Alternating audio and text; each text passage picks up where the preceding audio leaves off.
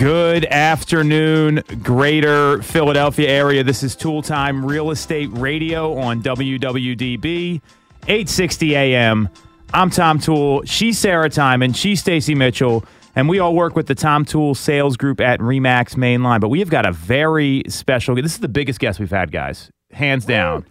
Ben Belack, Beverly Hills super agent, realtor, realtor, so uh, close enough, uh, wow. and star of Buying Beverly Hills on Netflix, and a good friend of mine. In all seriousness, part of the Tom Ferry ecosystem. Ben, how do you want people to get in touch with you? BenBelack.com is that the place to go? Uh, by design, you it's really hard to not find me. So okay, if you good. can't find me, then like you probably shouldn't reach out. Just Google him. but uh, yeah, B, yeah. Uh, my last name is spelled B E L A C K. Um, despite everyone's poor pronunciation thereof. So if you just type in Ben Belack anywhere, I'm right there. Most importantly, That's Philadelphia native, which uh, I don't think you tell people out in LA so they don't look down on you. But here we celebrate that stuff. So. Mm-hmm we are happy to have you on, my friend, and uh, we are always streaming live every single week on Facebook, YouTube, Instagram. Just look up Tom Toole Sales Group. So we're going to talk about Ben in the last segment, like we always do with our guests. We're going to lead off with some real estate news, and then we've got my favorite segment of the whole year, Turkeys of the Year, coming up in segment two. So we'll run through all of it. First, there was some news on Inman, and this is not surprising to me. I want to get everyone's take on this, and especially yours, Ben, being coming from a different market. Uh, Inman and Redfin both reported that we saw a 32.1% decline in sales in the month of October. And on top of that, we also saw a 17% cancellation rate of pending sales. So, my question is, is this news kind of one of those clickbaity headlines where they're giving it a, a unique sort of comparison? What was the month of October like? Tell us more what you guys are seeing out in the field. Oh, um, yeah. I mean, I'm not. I'm not surprised that there was a you know a decline in the number of sales. What did kind of grab my attention there was the percentage of um, deals that were pending that kind of fell apart. Um, I know for me, and it like specifically mentions you know like interest rates and everything in there. Um, I'd be curious for you know what time frame um, they were looking to to close in and i know for me on the listing side i'm very carefully looking at that section of what is an acceptable interest rate um, to make sure that we're we're covered there um, so yeah i'm i that number was was surprising to me so to answer your question, this was based on the September data. So it was a 32% okay. decline from September, um, which again, it it's not it's not a great comparison because we typically have a more of a seasonal flow to business here than we do in other areas like California, where I think it's you have more of a kind of a. I mean, maybe we don't. I don't know, but I know up here in the Northeast, like once the fall hits, things kind of slow down a little bit. I think with the Fed incrementally raising rates in the way that they have, this is the data that we're going to see on cancellations because my guess is there's a meaningful portion of those cancellations, sadly, that are people that were pre approved at a certain number and then either they or their agent didn't stay in touch with the lender and then when it came time to underwrite with new interest rate then they canceled. And i i think what's sad is that the compound effect of the conversations that we have with our clients as well as the headlines that is the market.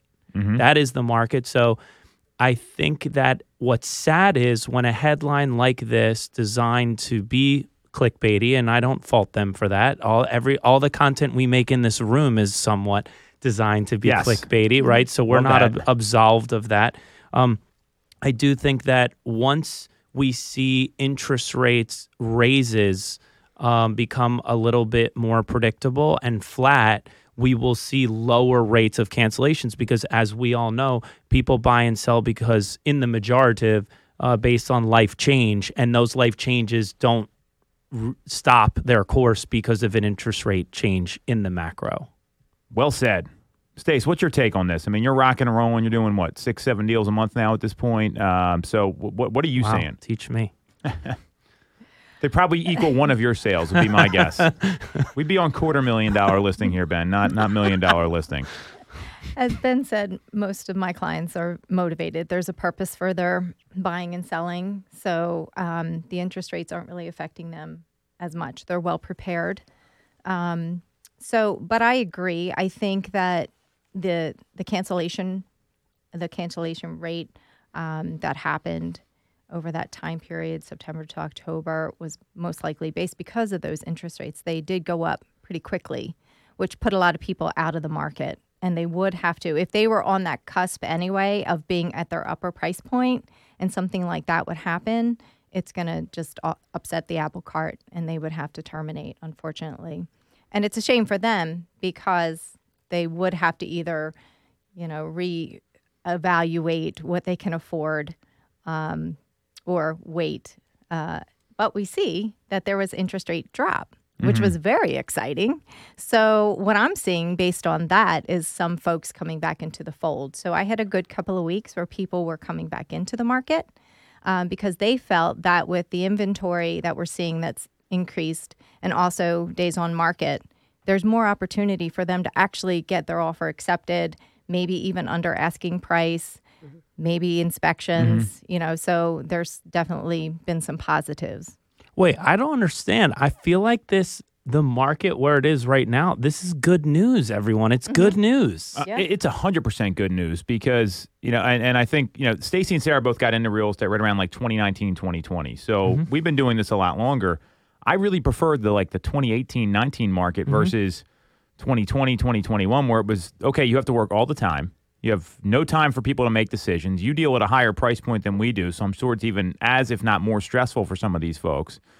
I see this as a good thing because it's going to get rid of some of these realtors that shouldn't be selling real estate in the first place. Um, and then on top of that, we've seen rates kind of come back down a little bit, and it's shocking to me how many agents are not talking about this with their clients. I mean that that's been a, a very. I mean, we talked about this on the Jeff Mays call we had today with our team, where some people were like, "What do you mean rates went down?" Or no, they went down a little bit. And these are other agents that are in the same ecosystem that Ben and I got to know each other in, and they're just like, ah, whatever. And I'm like, wait a minute, this is a major difference no matter what the price point is. So I don't I, I see this as very positive news overall. I I'm- just I'm think for consumers, like I was, I started making money later in my life because I was pr- pursuing a career as an actor, and like I, I got into into real estate like really late, and um, so I was like stacking cash, stacking cash, and then the market.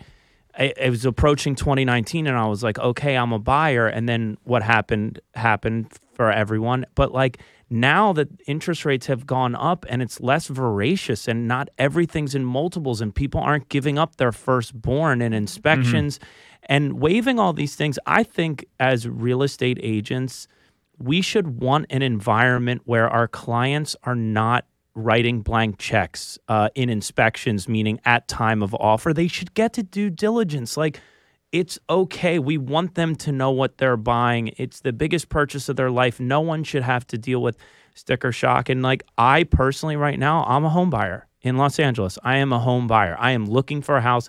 Granted, I'm looking for a deal now because I think maybe those homes that were listed for 60 days and the agent uh, that they currently have or their last agent before there was an expired relaunch had been beating them up so much. And maybe now they're getting to that point where they're like i just want this done before the end of the year. So like i'm on the hunt. And um, it's an exciting time for me because i i want to lob in a low ball. And i'm just like sorry. What else you, you've been on for 60 days you know you can't just have like your agent now being like, "Oh, well, there's three people circling." I'm like, "Cool, call me when um they're not." And they're like, "Wait, wait, wait." You right, know, right.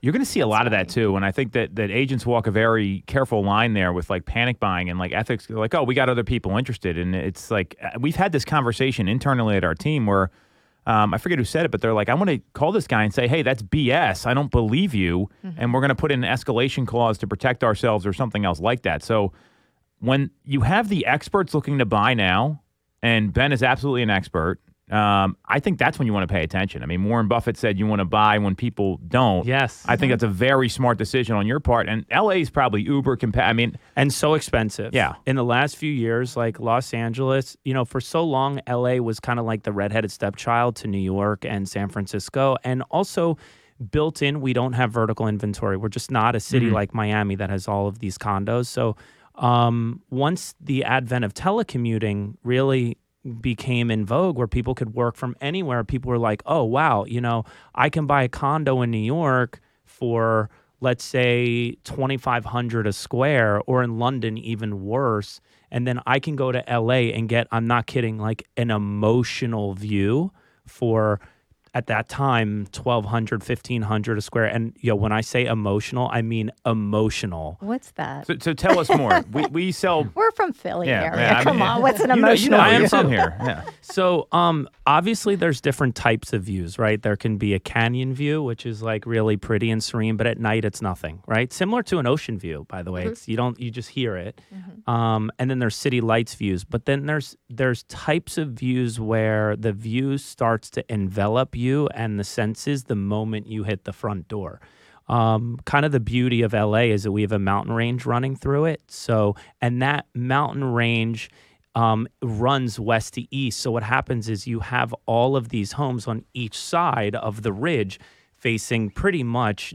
north or south, which is tremendous for light exposure and view either of the San Fernando Valley when you've heard in the past, like, oh, she's a valley girl, right?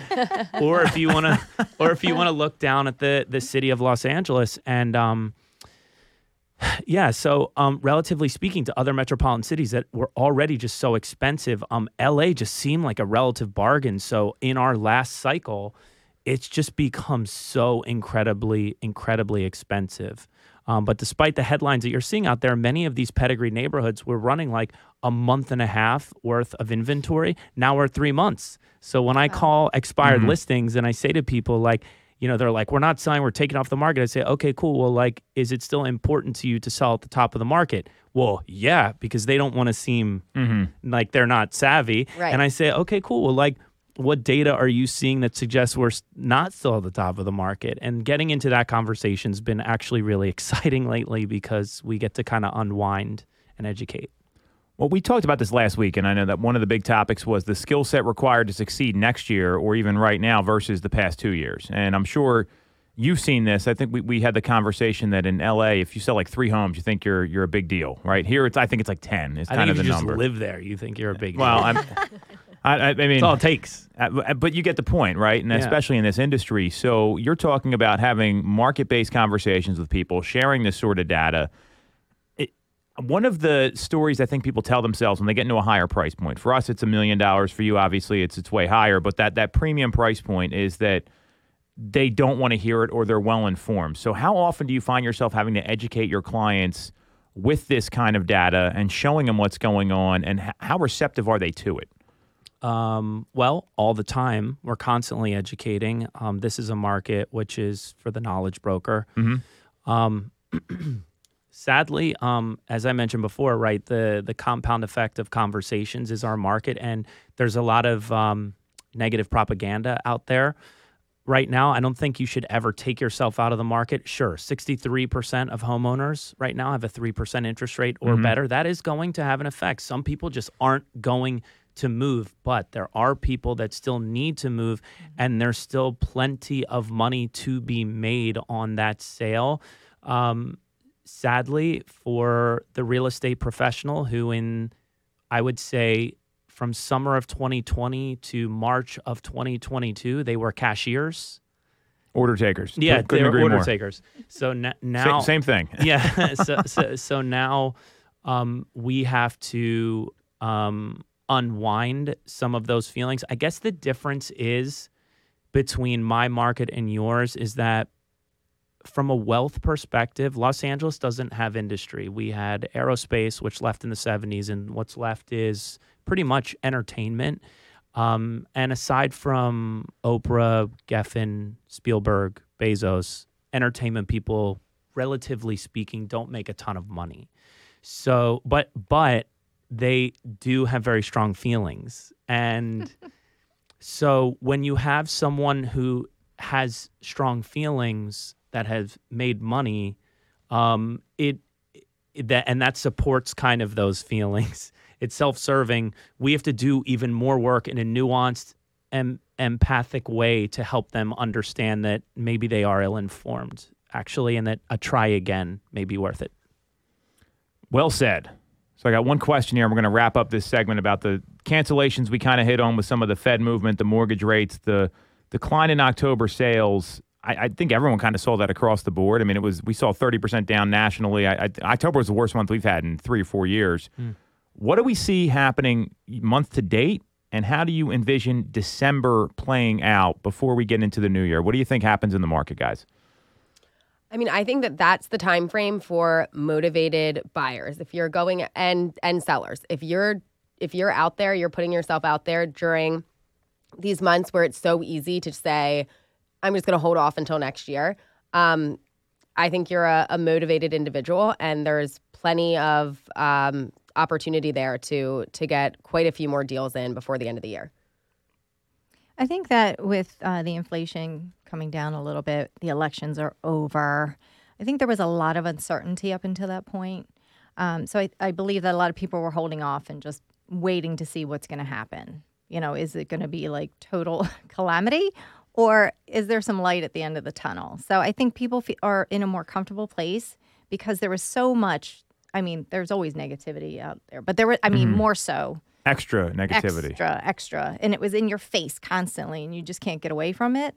But I think now that that has subsided somewhat, and the holidays are coming up, um, I think that people are feeling more optimistic, and that's what I'm seeing coming back in. I'm seeing people, you know, a renewed interest in getting into their homes. So I, I'm really, really optimistic about what's going to happen in December and into early next year. I think it's going to be the tale of two markets. The sellers that price aspirationally are going to get punished. The ones that price at fair market value or to create competition will be rewarded. I agree. Yeah. I love all these opinions, and having seen, I, I, I agree with you about the elections here, probably more so than than where you are in California. This was like the most hotly contested midterm mm-hmm. election I've ever seen. Mm-hmm. Yeah. I mean, people were. It, mm. The signs were up. It was not good, and I think you always get half, half and half. I, I don't, mm-hmm. I don't really care who wins. To a certain extent, I'm just glad it's over Yeah. from a business perspective. Yes. And I'm not getting political here, so I agree with you there. Ben, I also agree with you absolutely that there's going to be sellers. They're always the last ones to know that the market's changing, and they're like, "Well, th- this home last year, that house was a piece of junk up the street, and my house is nice. I've been in their home, Ben, and and I mean, and, and like that's how those those conversations go.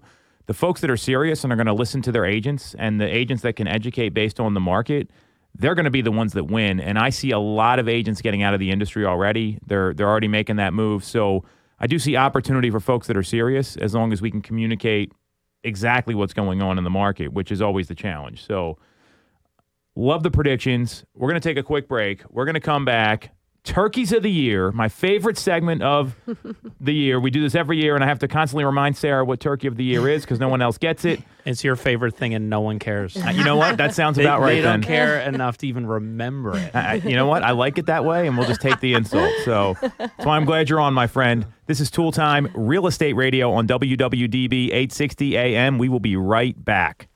For the best local mortgage service and great rates on your money, look no further than Mortgage America. We have been operating in the greater Philadelphia area for 40 years with a focus on smooth, easy access to home purchasing. Whether you're a first time buyer, upsizing or downsizing, or just refinancing, we have programs for you. We also have closing cost assistance programs and access to subsidized interest rates. Pre approval is free, no costs or commitments. To learn more, visit our website at mymortgageamerica.com or give us a call at 610 439 8000. We always have a person available to take your call with around the clock human service. Purchase your home with the personalized local service you find at Mortgage America. Mortgage America is an equal housing lender. NMLS 128501. Have you considered a career in real estate? Do you want control over your income? Whether you have a license or not, call us today at 610 692 6976 or visit TomToole.com. Join our team, the Tom Toole Sales Group at REMAX Main Line.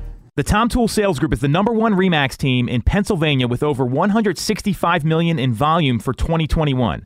I'm Tom Toole, and our team has achieved that kind of success by being a great place to work with and to work for. No one knows Greater Philly better than we do. We know real estate, but more importantly, we're real people. We hire the best agents and we give them all the tools to succeed. Even our brand new agents sell 17 to 24 homes a year because our team delivers the best experience in real estate. Teams deliver a better experience than individuals, and we're a top 1% real estate team in the country. We call it AAA service. We're your advocate, ally, and advisor because this isn't a transaction to us, it's a relationship. If you're buying or selling a home, call the Tom Toole Sales Group at REMAX main line at 610 692 6976 or visit tomtoole.com. That's Tom, tool with an E, dot com. Sell your home for more and remember the real estate golden rule. You always get more when you work with Tom Toole. When you're getting a mortgage, you shouldn't have to sacrifice great service just to get a great rate. At Mortgage America, we've been lending with this philosophy for over 35 years. We have access to great low rates without the complications and delays of big or online banks. We're a local Pennsylvania lender with loan officers that you can actually meet. As PHFA's number one lender, we specialize in all residential mortgage programs, including first time buyer programs and low down payment options. For your free pre approval, call us at 610 439 8000 or apply online at mymortgageamerica.com. Mortgage America's equal housing, NLS 12501.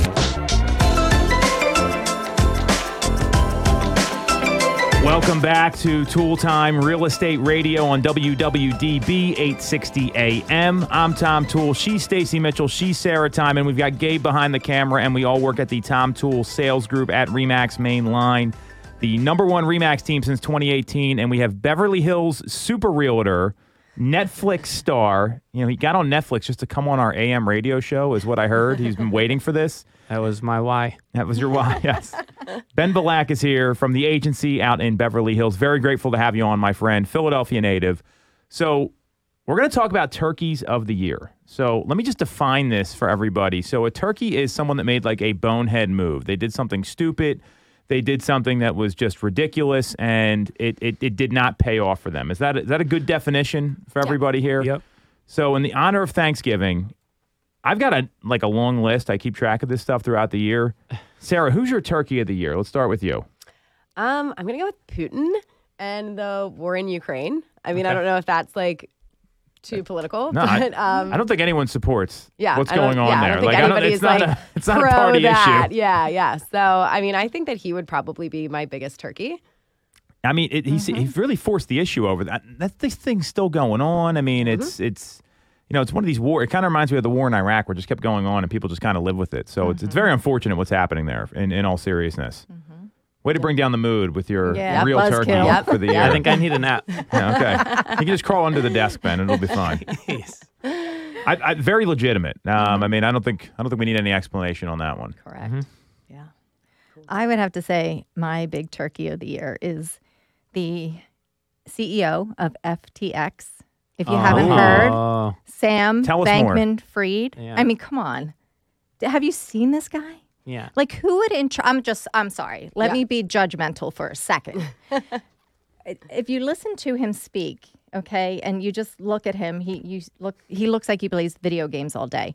Who would invest like millions and millions of dollars besides Tom Brady, Gisele, Michael Jordan, like all these mega stars and mega people dumped money into this guy's lap mm-hmm. with no accountability. There was they were never provided any kind of statements or any kind of information on where their money was going. And the guy took full advantage and he was out buying yachts and vacationing and living life in the Bahamas. So he's the biggest turkey. Um, and it's going to get pretty ugly for him. I think guys like that should give every real estate professional hope because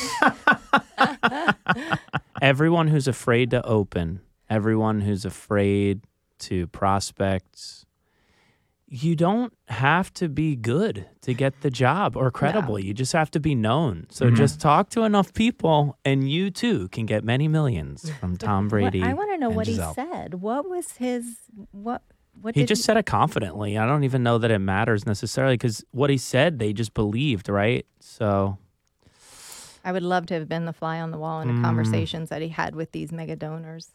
Yeah. And up until the very last minute, he was still trying to get bailed out. He had um, talked to the CEO of Binance, and they almost had a deal. They almost had a deal until Binance did his due diligence and he investigated further and realized it was just a sham. So he pulled out and the big collapse. Unfortunately, for this person, for this one person with a couple of um, his minions, he has created this cascade and this collapse of a lot of other um, cryptos. So a lot of people are losing a lot of money. Um, it's really eh, created a lot of uncertainty in that area, and I'm sure there's going to be more re- more regulation coming in that arena based on this. Um, so one person really caused a lot of damage, and there's going to be there's already class action lawsuits, not only against him, but against all these people who they were out promoting. So um, it's it should be interesting to see how this unfolds. There's a picture of him going around on the internet where he shaved and he missed right underneath his nostril. and it's, I, I I mean, I don't know how you, like, you talk about you two can have hope. If someone showed up like that, I would just immediately have him leave my house. And I'm like, look, look in the mirror before you shave. Like, I, I don't, I don't get it. I know, but dude, your vibe attracts your tribe. There's someone that doesn't see that. No, luckily, I'm not that person. You see- Uh, yeah. I'm, I'm with you, You didn't miss. I'm with you. You I'm didn't sorry. miss. By the way, you foreshadowed my turkey. Oh, sorry. I, I think there's a lot of turkeys in this Yeah. this arena here. Um, yeah. You This is a lot like foreshadowed mine. Madoff. Yeah, I- I- This totally. is I mean, yeah, it- it's Totally. bigger than Madoff. I And- well, but it's the same thing. People Same thing. trusted him, and Yes. then you know, I mean, maybe it, it- it's just that the the it it shows that your sales pitch can matter. I think to your point, if you really confident confidently believe in it, obviously his why is horrible. He's a criminal. You know that that that stuff's all bad, but it's just like Madoff. And there was a lot of smart people that got defrauded by Madoff too. Mm-hmm. So a lot of smart people. Yeah, at least they were given statements, and they were fake statements. Mm-hmm. But Yeah. I mean, these folks weren't provided any information, and they still kept investing. Yikes. Crazy. Unreal. that's a very sad one. Ben, what do you got here? I would say anyone. I, I- this is a class of turkeys. I would, s- and I'm in it. Would be anyone who bought crypto or NFTs. Anyone. I still don't understand NFTs. We actually had a segment on here. Do you remember this segment? Yeah. we the three of us it was so you know the guy who did it uh, i'll tell you who it is later um, it's a mutual friend of ours and i was so dumbfounded i, I still didn't understand everything and i'm just like you know what sounds great in theory but i'm just going to go buy a rental property yeah, I- yeah. And the thing is, is like, um, we had a unique set of circumstances where like cash wasn't isn't worth what it was, or, or you know what it normally was, and um, the thing with crypto is that um, you know, the beauty of of um, contracts with homes and other um, tangible assets. Um, those contracts are uh, bound by the court system. So if someone hacks something and it's obviously been done because we've seen cryptocurrency stolen and my home is on the blockchain and it's in, and it's irreversible that that was one of the main uh, selling points of cryptocurrency was that it's irreversible H- how do i get it back i mean the sheriff's not going to go over and um, wow my philly accent just came out go over There we go. Hey, not Welcome going back. over. Um, but um, it just I th- I really do believe in I own crypto still. Um, just because I haven't gotten around to selling it, but it, I do think that um, it was just uh, a unique environment for charlatans to take people's money. Well, and especially when, it, when some some of these cryptocurrencies don't have a utility, and I think that that's the problem. Uh, Yeah. like there's some that are, you know, and look, stocks go up and down too. You could say the same thing about any stock owner, uh, but with Ethereum and Bitcoin, they they have some sort of utility to them, probably more so than. I was at the T360 conference, and Stefan Swanepoel's giving out Shiba Inu to everybody, and it's, I mean, it's worth. It, it would have like 10x, but it's still worth like one tenth of like one cent, and I'm mm-hmm. like, why do they even make it? I think it costs more to make the coin. Well, yeah, what, mm-hmm. exactly. So, like, when you have something where, like, let's say I sell to Stacy, right? Stacy is to count on that someone else is going to pay more Mm-hmm. for it. Where, like you said, it doesn't necessarily have a utility. Like it's like a stamp or something. Or a However, piece of the artwork. stamp's tangible. Mm-hmm. Yes, and but then that's tangible. So these, it just I, I think that it ends up somewhere in some corner of the internet with some billion in the billions of uh, cap, but like it's not going to be a trillion dollar thing that everyone was hoping for. I think the cool story about it, maybe like the anti turkey, was the was all the people that made money on Wall Street bets when they did all the like GameStop stuff uh, yeah. that was like a banding together of people and i think that that couldn't have happened if we didn't have that anti-establishment movement Sure. and a lot of people good working class people made a lot of money mm-hmm. Yeah. I'm always glad to see those stories. So mm-hmm. that, that that's really good. I mean, crypto is. I, I still don't get it. I've I've tried to learn about. I just you know, and if I don't know enough about something, and I think a lot of people fall into the other category, I don't invest in it.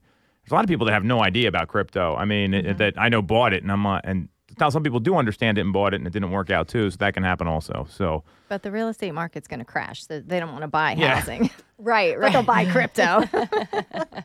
that's funny. Not funny for Ben because he owns crypto. I own some still, yes. I do too. Full disclosure. Yeah. But yeah, but I own a couple. Stacy's been holding out on this this whole time. I, I, I don't. I didn't even I'm know a any of crypto this. watcher. I, I well, I like to look at everything. What kind of That's it. crypto do you guys own? Bitcoin, Bitcoin. Okay. Ethereum. And I also bought an NFT where basically that NFT gives me unlimited access to a club of it's a community of golfers that also was spawned from an apparel brand. So when they have tournaments, if I want to play, I have to show my NFT to get access to be in that tournament and then I ca I also sometimes will get benefits like early access to apparel drops and stuff like that. I didn't buy it for the artwork, although it it does have it is a piece of art. it's just no one cares about it. Well, you're also an avid golfer, though. So I, I now that you're unpacking this, I think that has a lot of value to you as someone that I want to golf in these tournaments. I want to have access. It's no different than joining a private club. totally, but like I didn't need an NFT for it. Oh, okay. All right. Well, that that part I didn't know. Yeah, I didn't need the NFT. I could have just been a part of the club and given them a few hundred bucks. Okay. So my crypto's in um, a startup. It's a um, sports betting platform that you utilize your crypto to Interesting. bet for betting. Oh, that's What, cool. what- are you you're not going to tell us the name? Is this like an off-air thing? DFS Mafia. Interesting. Yeah. So it's a startup. They just went live like a month and a half ago. Mm-hmm. So, but they've been working on this for a couple of years. Sounds legal based on it's the legal, name of it. and it, yeah, and he's got like all the patents on it. So, but it's the first and only of its kind. Well, sports Yeah. betting is legal in If I'm going to invest in something, Mafia better be in the title. Mafia and betting. That's Yeah. right. Yeah, mafia and betting. It's perfect. the sports betting industry now. It's uh, huge. I- people, I mean, It's huge. my cousin makes like ten dollar bets all weekend, and and I mean, I I see people making a lot more than that, but. That's ins- that's exciting. I think that can make a lot more sense. And I like the golf thing for you because I know you like you were obsessed with golf. And uh, again, you probably could have joined the club, but I still I don't, I don't think it's that bad of a purchase now that you're telling us more about it. Yeah, I mean, it has some utility, I guess. But the NFT portion itself, turkey. Okay. All right. So I have a couple turkeys here. Uh, let me know what you think of these. Number one is kind of in the same vein as you guys. Anyone that bought land in the metaverse, it is down 61% since November. There's people that paid over a million bucks. I- Snoop Oh, Dogg has a house there. We, we, I, we've all heard about that. But more, most interestingly to me, Mark Cuban, who he, he's an enthusiast for crypto, he said basically you're an idiot if you uh, if you bought in the metaverse. Um, combined sales on four major platforms for uh, uh, the metaverse uh, land was 501 million in 2021, and it's down 61 percent. So the peak average for a plot of land was 37,000. It's down to 14,000. Um, that's that's a ba- that's a big loss. I don't. That What, what is do you do with the land in the metaverse? You put on your Oculus goggles and just sit in your house. Is that how it works? You might know more than me. Have you ever seen the movie Ready Player One? no, You should see that movie. First of all, uh, I'm watching like Cocomelon I know, and but uh, Steven Spielberg, best filmmaker I, I, I'm, of, of all time. it's the television domination of my three children is the problem. Um, you should watch that movie after they go to sleep, and basically that's what the metaverse would ultimately Okay. become. So there is an alternate reality that feels very worthy of our time, emotions, energy, focus, enthusiasm. And so I think that's what people thought they were getting in on the ground floor. Also, keep in mind more people bought like Rolexes in 2021, 2022 than like ever. Yeah. So like people had cash to throw around. So all these get rich quick things, people had a little more discretionary money. So There's a lot of cash in the system, and people mm-hmm. couldn't do anything. So that's, that's a very, very well founded point.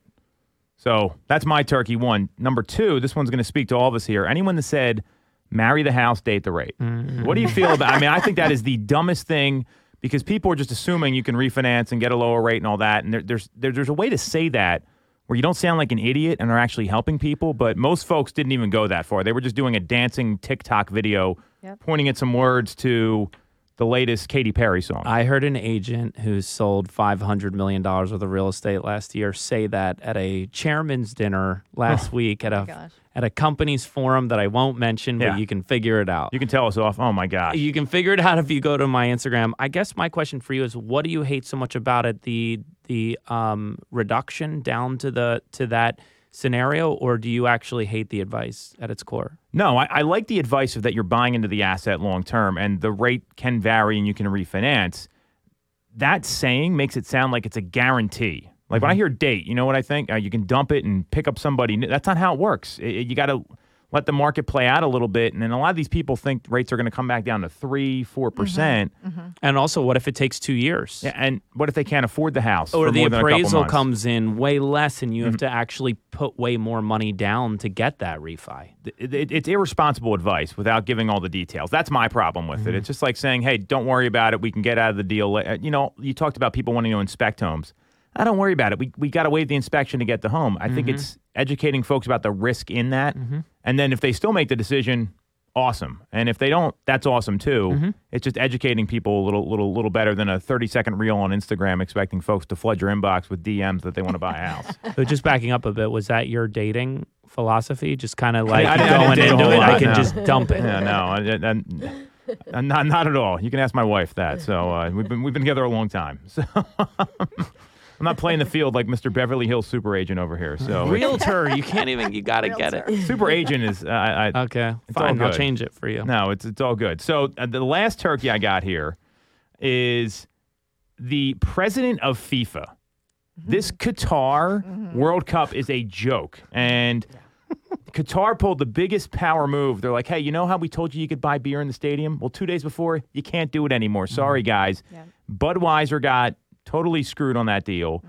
He had this speech at the beginning of the World Cup. Did you guys see this? No. No. It basically said, insert whatever um, minority group is out there, and he said, "I am those people." And uh, to me, I found it like extremely offensive because he doesn't know what it's like being any one of those groups, and he went on and on, and it's just such a corrupt organization. People are living in shipping containers outside these stadiums. They had basically slaves that built. I mean, it, I don't even know how this is still legal, but people are watching.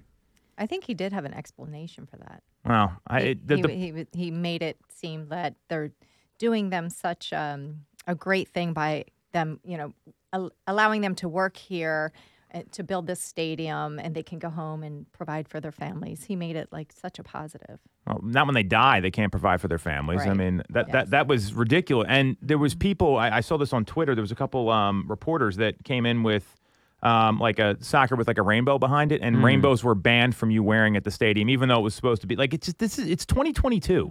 What Mm. going on here? And I think th- that to me is probably the biggest turkey of the year. Mm-hmm. And I don't think anybody cares because they want to watch the World Cup. This show changed in the second segment. Like it just changed to a complete. It's a different genre. It's a different vibe. Well, good thing we're taking a break. So on that note, those are the turkeys of the year.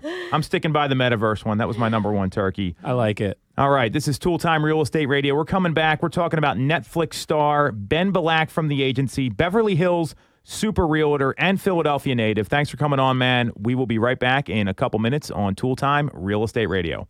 You shouldn't have to deal with all the red tape when getting your mortgage from a big or online bank. At Mortgage America, we have access to big bank money, but with the personalized and detailed service of a local bank. We are here in your community and ready to serve with fast settlements, low down payment options, and first time homebuyer programs. Pre approval is free, no costs or commitments. For more information, visit our website at mymortgageamerica.com or give us a call at 610 439 8000. Mortgage America's equal housing. NMLS 128501. I'm Tom Toole of the Tom Toole Sales Group at Remax Main Line. If you're thinking of becoming a real estate agent in the greater Philly area, I have a special offer for you.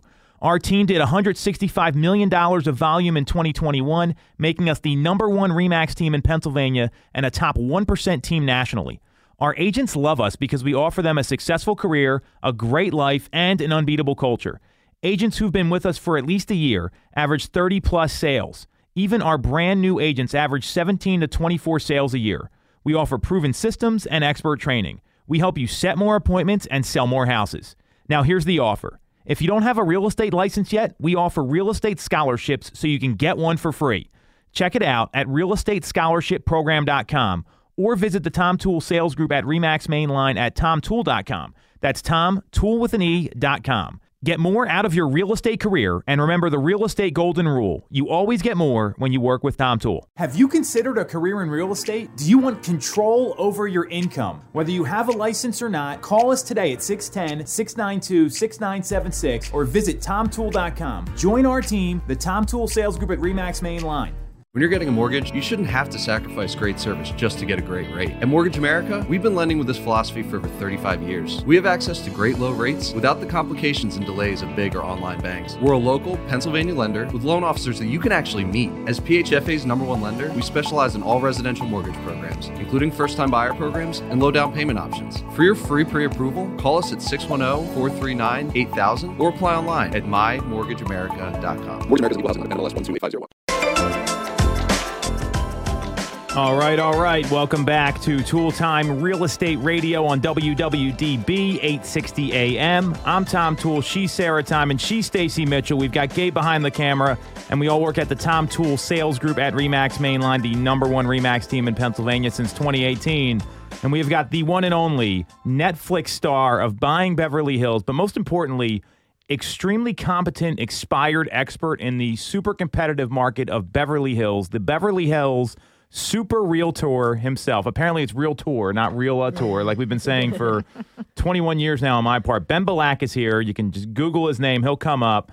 Uh, so, Ben, I, I'm, I'm glad you came on, number one. Thank you for doing this. Ben is from the area, from Philadelphia, grew up on the main line. Why don't you introduce yourself and tell everyone how you ended up work living, growing up on the main line to selling real estate in Beverly Hills? Well, my dad grew up in Havertown, and my mom grew up in Radnor. Um, so that's how we ended up nearby.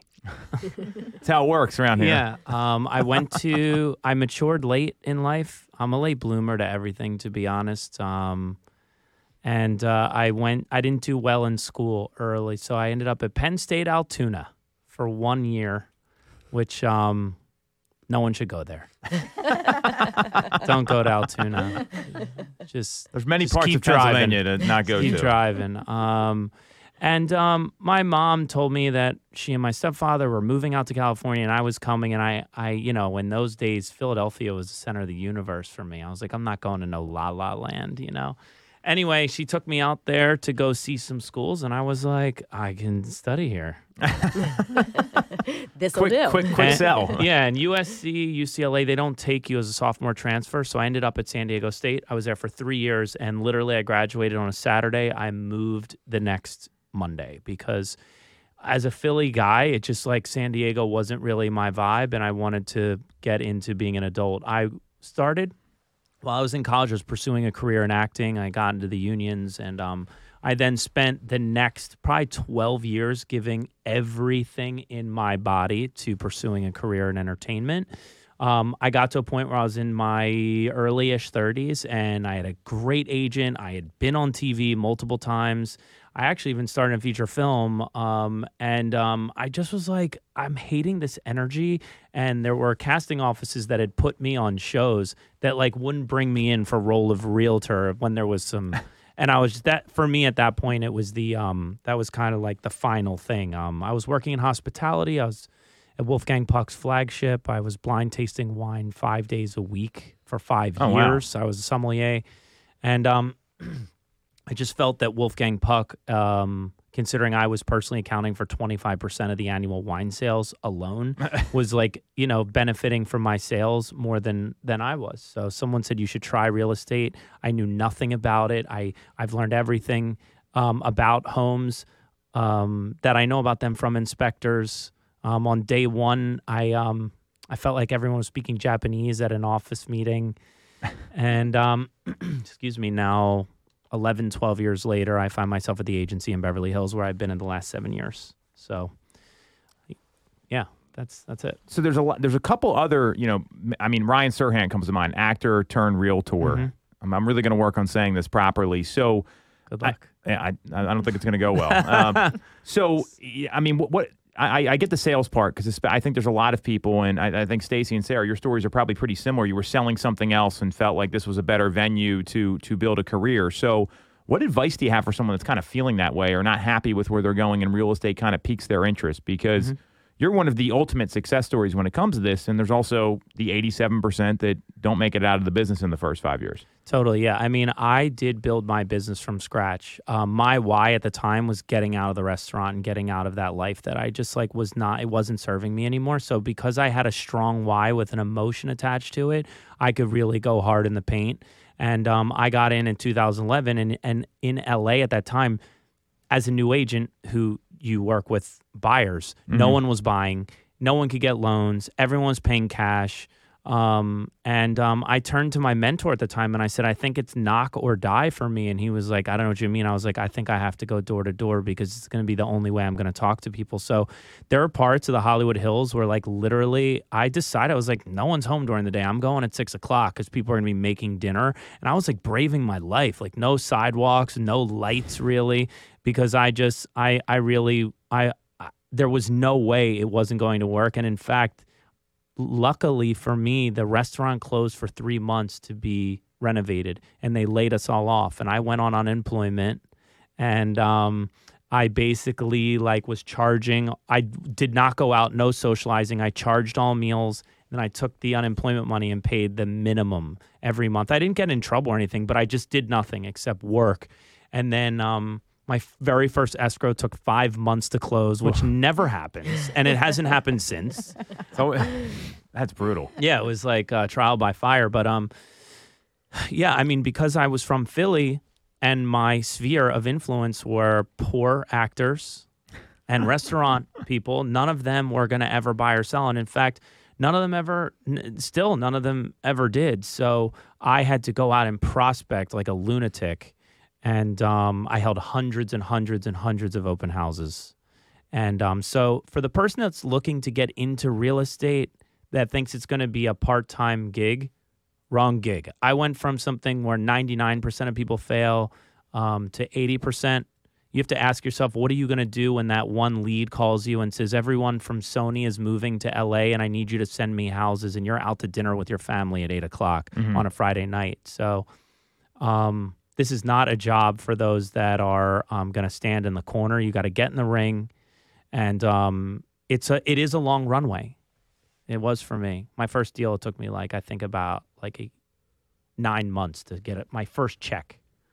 So Well, that was a tough time. I mean, it, it, I mean, I went through that market too, and it's you know that when we had that that uh, that great recession, whatever they call it, from that, that 2008 to like about 2012, 2013 kick, it, it was really challenging. So, what I love about what you just said, I can't tell you, and we've talked about this on the show here, how many successful agents, you know, they see you, you've got this Netflix show, which I want to talk about in a second here. All this Yeah, stuff. hurry they- up. Well, we, we have an hour. so Okay, we- okay, just making sure. Um, that's of that's next. thing. But there, that's why we had you on. And we got, so uh, the, the whole point of this is that this is how all the successful people start. Have you heard anything different from a successful agent, you two? I mean, we've talked to a lot of people here. It's always get on the phones, knock doors. Sarah's been kicking butt with door knocking. She took three listings over the past six months from it. No one wants to do it, right? I I mean, you go out every week. Like Yep. it's, it's, it's, it's a plan. You're on the phone constantly. Oh my God. Let me just tell you really quick. So, my first listing was from an attorney that I knew from waiting on at Spago. And he was like, I have a deal for you. And he emailed me. He'd always go back and forth. He was uh, an attorney in several states. He's like, I have these clients who live in Florida. They have this place and um, they think it's, you know, they, they want to sell it. And it's, it's basically yours because they told me to find the real estate agent. I was like, boom. And um, there, so I went to go see it. It was in Koreatown. Basically, it was like the front was a two bedroom, one bath house. And then in the back, there was this like very weird and eerie building that had three one bedroom, one bathroom apartments in it. And they thought it was worth a million dollars. It was worth 500,000. We somehow got them there. They were saying they were going to move into it. They had no idea that there were boards on the windows, whatever. But during the time frame I had this listing, I had to buy bolt cutters because squatters locked me out of my own listing. There was a, a gate, a drive on gate. They locked me out four times. One time I went inside, I, I had the owner pay to put metal gates on this place, not in a good part of town. And they just kept re breaking in. And then, even though the doors weren't broken into, I would go in and there'd be a half drank beer inside. Like they were tormenting me. One time I, th- I went in, there was a note on the, pi- a, a handwritten note. Which I appreciate the personal nature of the Nice. note. Yeah. So Brian Buffini. Yeah, and on on the note it said, "I'm written in pencil. I'm coming back here but no one will read this because no one comes here. And guess what the paperweight was? What? A half-eaten cheeseburger. Oh my gosh. So people may see the show, they may see listings I have in Bel Air or Beverly Hills, Hollywood Hills. If you go to my page, you see like hundreds, 400 transactions or something I've touched. Mm-hmm. But like, yo, it's been grimy and ratchet. And like, I started at the bottom and I still cold call. I'm still now planning out a door knocking for next year. I'm going to hit the streets. Well, and I, that's what people need to do to succeed. I mean, I've talked to a lot of people at your company even that are doing the same thing. So I love that, and I think it's great for all the agents to hear this because they think, oh, he works in L.A., he works in Beverly Hills, he doesn't have to do that stuff. Ugh. I'd argue you got to do it more Way to make more. a dent there because the market's more competitive. There's so many people trying. We, we've we've talked about this off air. So I, I love that. Um, we got a couple minutes left here. I want to talk about buying Beverly Hills. So tell us about the show. What's it like? It's on Netflix. Why should we watch it? I, I know you, you've become like this like cult star with the show from the reviews I've been reading that my wife sends me because I don't pay attention. You haven't watched it. You I have want not me to watched pitch it. you to Yes. watch my Pitch show me. on your show. yes. Um, I would say that the elevator pitch is that most reality shows that are ensemble casts like ours is they all get tanked, they tear each other down, they sober up, they apologize, and then they repeat.